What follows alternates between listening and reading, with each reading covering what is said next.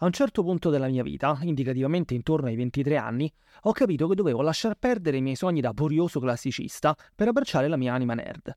Il primo passaggio è stato quello di focalizzarmi con grande soddisfazione quasi esclusivamente sulla lettura di opere fantascientifiche.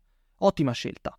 Dopo poco ho inoltre capito che il mio sottogenere prediletto era la fantascienza hard, quella in cui i reali protagonisti sono una realistica speculazione scientifica e un grande focus sulle idee. Sin dalle mie prime spedizioni in questa nuova terra ho sentito parlare di un autore, Greg Egan, il quale aveva scritto un'opera, Diaspora, che da tutti era considerata il vertice della fantascienza hard, in quanto ad ambizione, complessità e inventiva. Il primo tentativo di lettura non andò bene e dopo qualche decina di pagine rinunciai. Nel secondo, avvenuto un paio di mesi fa, ho superato l'arcinoto scoglio delle prime 50 complessissime pagine del romanzo e sono stato proiettato in una delle letture più entusiasmanti che abbia mai fatto. Iniziamo dicendo che Diaspora, questa maestosa opera di Greg Egan, è un libro unico, come un'orchestra sinfonica che guida la nostra corteccia prefrontale nel vasto oceano delle possibilità, questa cacofonia di idee e di visioni è in grado di rapire la fantasia di un nerd senza possibilità di riscatto, catturando l'immaginazione e portandola verso orizzonti fuori di testa.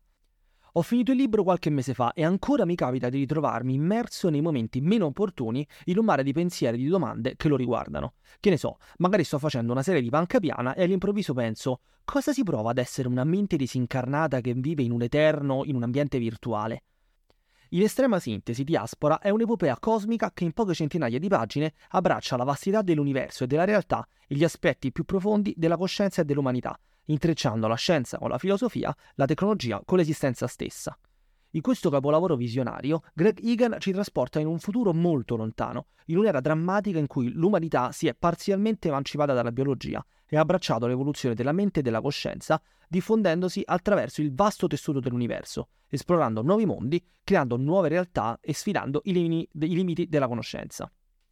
L'ambientazione del romanzo è quella di un futuro postumano, dove il transumanesimo si è affermato come filosofia predominante sin dalla metà del XXI secolo, plasmando le credenze e le culture dell'umanità.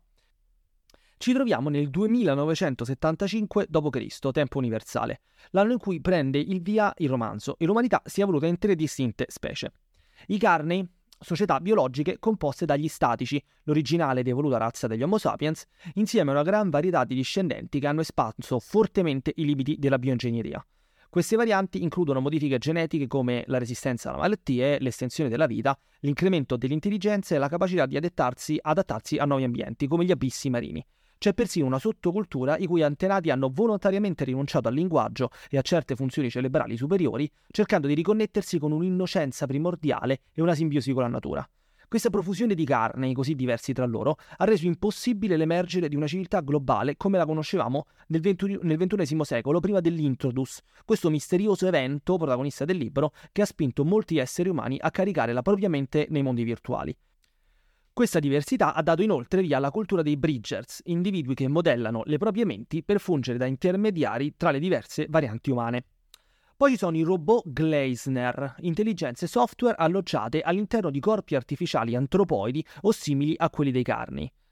Essi interagiscono con il mondo in tempo reale, allineati alla velocità e alle esperienze dei carnei, considerando la distanza e il solipsismo dei cittadini delle polis, che vedremo tra poco, una limitazione. I Gleisner dimorano nello spazio, soprattutto nella fascia di asteroidi e in varie località del Sistema Solare. Tempo fa hanno preso la decisione di lasciare la Terra ai carnei per evitare conflitti. Infine, intraprendono un audace programma di esplorazione interstellare attraverso una flotta di 63 astronavi, puntando verso le 21 stelle più vicine alla Terra. Infine ci sono i cittadini delle polis, intelligenze interamente digitali che si manifestano all'interno di comunità che abitano delle realtà simulate note come polis costituiscono la stragrande maggioranza dell'umanità nel romanzo, seguiti solo a, distanza, a breve distanza dai Gleisner. La coalizione delle polis è una vasta rete interconnessa di sensori, sonde, droni e satelliti sparsi per tutto il sistema solare e rappresenta la spina dorsale della civiltà umana. I cittadini interagiscono principalmente attraverso ambienti virtuali, sfruttando avatar e icone. Per loro i Gleisner e le loro ambizioni coloniali sono considerate infantili e alla fine inutili,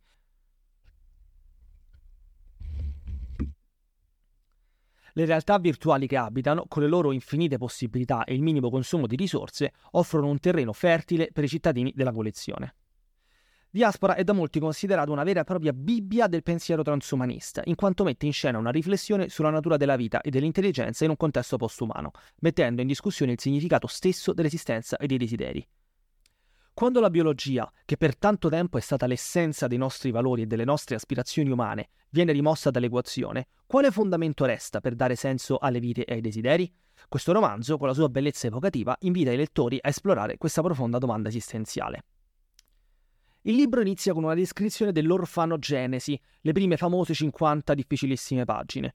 La nascita di un cittadino virtuale delle polis senza alcun antenato. La maggior parte degli altri cittadini delle polis infatti discende da carni caricati in qualche momento precedente della storia e la successiva crescita del neonato Yatima, uno dei protagonisti del libro, all'interno della polis di Konishi. Yatima si sviluppa in pochi giorni di tempo reale, poiché il tempo succe- soggettivo dei cittadini scorre circa 800 volte più rapidamente rispetto al tempo dei Carney e dei Gleisner. Fin dall'inizio, Yatima e un suo amico, Inoshiro, utilizzano corpi Gleisner abbandonati per visitare una colonia di Bridger vicino alle rovine di Atlanta sulla Terra. Anni dopo, il Gleisner Karpal, utilizzando un rilevatore di onde gravitazionali, determina che un sistema binario di stelle di neutroni nella, nella costellazione di Lacerta è collassato, rilasciando un'enorme esplosione di energia. Le previsioni precedenti eh, pensavano che eh, il sistema non sarebbe collassato per altri 7 milioni di anni. Analizzando le irregolarità dell'orbita, Karpal scopre che l'esplosione devastante di energia raggiungerà invece la Terra entro i prossimi 4 giorni. Yatima e Noshiro tornano sulla Terra per sollecitare i Carney, riuniti in una conferenza, a migrare verso le polis o almeno a mettersi al riparo. Molti Carney rifiutano questo consiglio o non accettano pienamente la sua urgenza abbastanza rapidamente, e si arrivano addirittura a sospettare che Yatima e Inoshiro siano in realtà venuti per ingannarli o costringerli a una migrazione di massa nelle polis, che comporta l'utilizzo di massa di nanomacchine, di una massa di nanomacchine delle dimensioni di un virus che smonta un corpo umano e registra gli stati di informazione del cervello mentre esso viene convertito chini- eh, eh, computazionalmente in un computer cristallino. La raffica di raggi gamma raggiunge la Terra poco dopo la conferenza, distruggendo l'atmosfera e causando un'estinzione di massa. I Gleisner e la collezione delle Polis sopravvivono all'esplosione, grazie alla resistenza delle, alle radiazioni cosmiche. Nel corso dei successivi anni, Yatima e altri cittadini, cittadini e Gleisner cercano di salvare eventuali carni sopravvissuti, offrendo loro di caricarli nelle polis. Il titolo stesso del romanzo si riferisce a una missione intrapresa dalla maggior parte degli abitanti di Carter Zimmerman, una polis dedicata alla fisica e alla comprensione dell'universo, insieme a volontari provenienti da tutta la coalizione delle polis. La diaspora, la diaspora consiste nell'invio di una collezione di mille cloni, copie fisiche dell'hardware della polis, eh, verso le stelle in tutte le direzioni nella speranza di raccogliere il maggior numero possibile di dati al fine di rivedere la consolidata comprensione classica della teoria di Kozuk, che a metà del XXI secolo era riuscita a superare i conflitti teorici tra meccanica quantistica e relatività generale. Eh, questa teoria non aveva infatti previsto l'evento di Lacerta, causando un grande scompiglio. La maggior parte del romanzo segue questa spedizione, alternando tra diverse istanze clonate dallo stesso gruppo di personaggi principali, mentre diversi cloni di Carter Zimmerman fanno scoperte lungo il percorso, eh, trasmettendosi informazioni a distanza di centinaia di anni luce e infine addirittura tra universi paralleli. Come vediamo la trama è molto complessa ma estremamente interessante.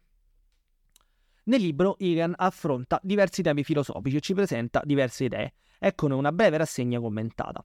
Il primo tema è il transumanesimo e il postumanesimo. Diaspora affronta in modo esteso il concetto di transumanesimo, fino a diventare un vero e proprio romanzo cult per gli appartenenti a questa corrente di pensiero. L'umanità nel mondo del romanzo è riuscita a superare i limiti biologici e ad abbracciare nuove forme evolutive della mente, del corpo e della coscienza. Ma ciò non avviene senza conseguenze. Il principale riguarda lo scontro tra chi vede la postumanità virtuale come un solipsismo senza senso e chi la reputa l'unica strada da prendere per diventare resilienti alle catastrofi che inevitabilmente permeano l'universo. Il secondo tema è quello della realtà virtuale. Il concetto di realtà virtuale è un elemento centrale nell'opera di Greg Egan, che lo affronta anche in altri romanzi e racconti brevi, come nel suo altro capolavoro per Mutation City. I cittadini delle polis vivono all'interno di comunità virtuali, dove le esperienze e le interazioni avvengono attraverso avatar icone, la coalizione delle polis rappresenta una vasta rete interconnessa di realtà virtuali, offrendo infinite possibilità e una minima dipendenza dalle risorse fisiche. Ciò solleva interrogativi sulla percezione della realtà e sulla possibilità di creare mondi virtuali più attraenti della realtà fisica. Egan, come al suo solito, ci mostra alcuni modi estremamente creativi in cui potrebbe vivere un essere puramente virtuale, come ad esempio quello di passare decenni di tempo soggettivo a esplorare la topologia dei tori geometrici. Il terzo tema è quello dell'esplorazione cosmica. Nel futuro lontano del romanzo, l'umanità si avventura nello spazio alla ricerca di nuovi modi e di nuove conoscenze. La missione della diaspora, che coinvolge i cloni delle polis Carter-Zimmerman inviati verso le stelle, rappresenta un'audace esplorazione interstellare. Ma qual è la nostra posizione dell'universo? Che capacità abbiamo di comprendere e interagire con l'infinita varietà di mondi che potremmo scoprire? Cosa c'è realmente lì fuori? Anche qui Egan si sbizzarrisce immaginando straordinari scenari che non vi spoilerò. Il quarto tema è la, l'evoluzione e l'adattamento. Nel romanzo le diverse specie umane, come i Carney e i Gleisner, si sono adattate alle loro specifiche condizioni ambientali attraverso la bioingegneria e la modifica genetica. Cosa potrebbe accadere se queste discipline venissero spinte a massimo, ma soprattutto cosa resterebbe nonostante gli interventi? Dopodiché abbiamo l'identità e la coscienza. Le menti umane nel mondo di diaspora possono essere, come abbiamo visto, trasferite in entità digitali chiamate infomorfi, chiamate così non nel romanzo, ma eh, tecnicamente vengono definite infomorfi. Um, si tratta di entità che hanno la capacità di esplorare l'universo virtuale e interagire con altre entità simili in modi al di là della comprensione umana. Ma esiste un'individualità in questi agenti così incorporei e astratti? Cosa resta dell'idea di continuità dell'essere in un contesto in cui la forma fisica e biologica non sono più rilevanti? Poi c'è il tema dei limiti e dell'infinito. Nel romanzo l'idea inf- dell'infinito viene affrontata in diverse forme, attraverso l'esplorazione di mondi virtuali e concetti complessi come le dimensioni aggiuntive dello spazio, il romanzo spinge oltre le nostre concezioni dei limiti e delle possibilità dell'universo. E lo fa mettendoci l'infinito di fronte come una possibilità concreta come nessuno è mai riuscito a fare. L'ultimo tema è quello dell'etica e della responsabilità. Non mancano infatti nel libro persino delle riflessioni sull'etica e sulla responsabilità. Una specie più avanzata ha la responsabilità nei confronti di una specie meno avanzata? È legittimo prendere decisioni per il bene di un membro di un'altra specie che non è in grado di prendere lucidamente decisioni per sé? Il romanzo mette in luce questi ed altri dilemmi etici connessi all'evoluzione umana, alla manipolazione genetica e alla creazione di intelligenze artificiali, invitandoci a riflettere sulle conseguenze delle nostre azioni e sulla responsabilità che abbiamo nel plasmare il futuro dell'umanità e di altre forme di vita. Non so perché libri del genere siano in grado di entusiasmarmi così tanto. Sarà che ho paura di vivere nel presente e tremo di malinconia quando penso al passato, o sarà che una fervida immaginazione trovo in essa un rifugio in grado di darmi una gioia pura che poche altre cose sanno darmi. O magari è solo il fatto che sto provando anch'io a diventare uno scrittore di fantascienza. Davvero non lo so. Quello che so però è che romanzi come Diaspora mi entusiasmano a tal punto che vorrei che chiunque provasse a leggerli, per dare uno sguardo su alcuni dei molteplici futuri che potrebbero aspettarci. So che con molti dei miei pochi lettori con questo desiderio perdo in partenza, quindi alla fine non mi resta che lasciarvi con queste quattro righe e con un invito alla lettura di questo libro straordinario.